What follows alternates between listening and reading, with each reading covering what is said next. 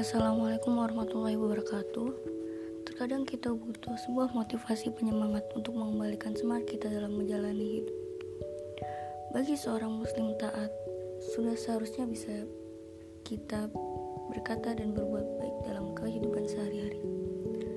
Semua tingkah laku yang dilakukan di dunia akan dipertanggungjawabkan di akhirat kelak. Penting bagi semua muslim untuk bisa berbuat baik sesuai yang diajarkan dalam Islam dengan taat terhadap agama bisa membuat ingat terhadap kebesaran Allah. Jika kamu merasa gagal, jangan pernah menyerah karena Allah tidak menyukai orang yang suka menyerah. Setelah jatuh, kita harus bangkit. Tidak boleh ada kata menyerah. Umar bin Khattab pernah mengatakan, terkadang orang-orang dengan masa lalu yang buruk bisa menciptakan masa depan yang cerah.